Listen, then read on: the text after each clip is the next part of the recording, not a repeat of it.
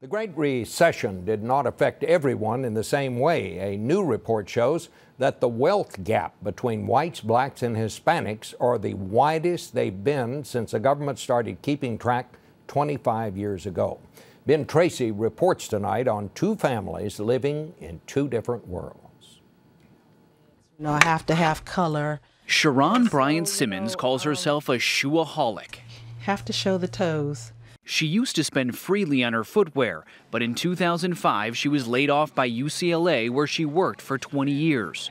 I thought I could weather the storm, but then after getting out there and uh, going on various interviews, it was something totally different. Her home value dropped $100,000 and she depleted her savings. It has been almost a living hell.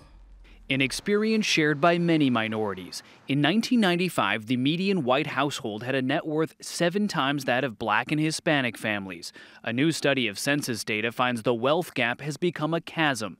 White households are now worth 20 times that of blacks and 18 times more than Hispanics.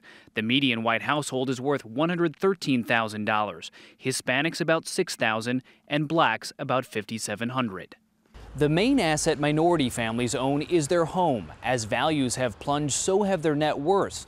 White families are more likely to also own retirement accounts and stocks. Those have rebounded with the stock market. That's partly why Hispanics have lost 66% of their net worth, blacks 53%, while whites lost just 16%.